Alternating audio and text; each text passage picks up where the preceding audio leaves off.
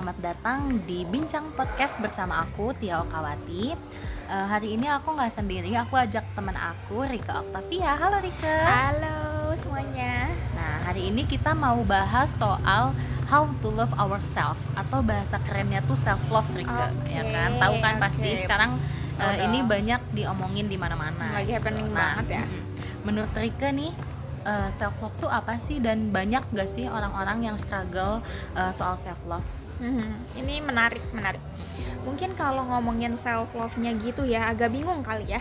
Tapi ketika kita sulit untuk self love, itu tuh bisa efek banyak hal. Contoh nih, kalau misalnya kita sulit untuk self love ketika misalnya kita melakukan kesalahan ataupun kegagalan, kan wajar ya kalau kita marah. Mm-mm. Kita marah sama diri sendiri itu hal yang wajar. Mm-mm. Tapi ketika kita sulit untuk self love, itu kita jadi bisa terus-menerus muter, terus-menerus menyalahkan diri kita sendiri sampai dengan waktu yang lama banget gitu. Jadi susah baliknya lagi untuk menerima bahwa ya udah itu bagian dari pelajaran.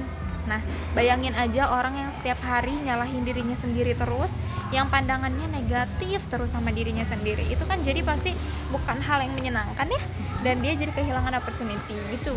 paham paham paham jadi misalnya dia punya opportunity baru terus Iya. dia jadi kayak ah ya udahlah dulu juga gue gagal dulu juga gue nggak berhasil ngapain gue nyoba gitu Benar, kali benar. ya Ya, jadi dia malah ini ya close pintu buat opportunity gitu ya Iya, gitu.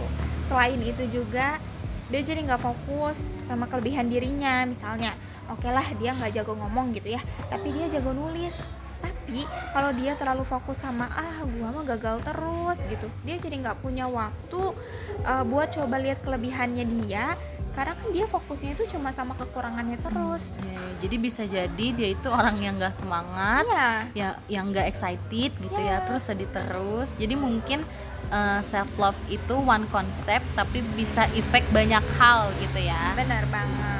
Jadi mungkin semua orang yang struggle sama hidupnya dalam segala aspek itu ada bagian dari itu yang karena mereka tuh kurang self love gitu berarti ya Iya, iya, bisa sih. Karena menurut aku sebenarnya self love itu kan ketika kita merasa cukup ya. Heeh. Jadi secara kognitif nih ya, kalau ngomongin secara psikologi, Ya. kita merasa cukup dengan apa yang kita punya dan apa yang sudah kita lakukan untuk diri kita gitu. Jadi emotionally kita tuh happy gitu. Setiap Iya, orang iya. kan ngalamin masalah gitu ya, tapi Iya. self love itu juga mempengaruhi bagaimana perspektif kita terhadap kondisi di sekitar kita gitu. Ketika kita bisa sayang sama diri sendiri, ya udah kita menerima kalau ada masalah gitu. Dan Hmm. tuh dan tetap merasa happy dan bersyukur aja gitu. Oh, jadi eh, masalah yang sama tapi respon yang berbeda gitu ya bener banget self love tuh kan ngaruh ke situ juga sebenarnya Ah, ah, ah. Oke oke, ini menarik menarik. Jadi self love itu kalau dari situ kita bisa lihat itu tuh penting banget gitu ya kita Iya. buat self love gitu. Iya.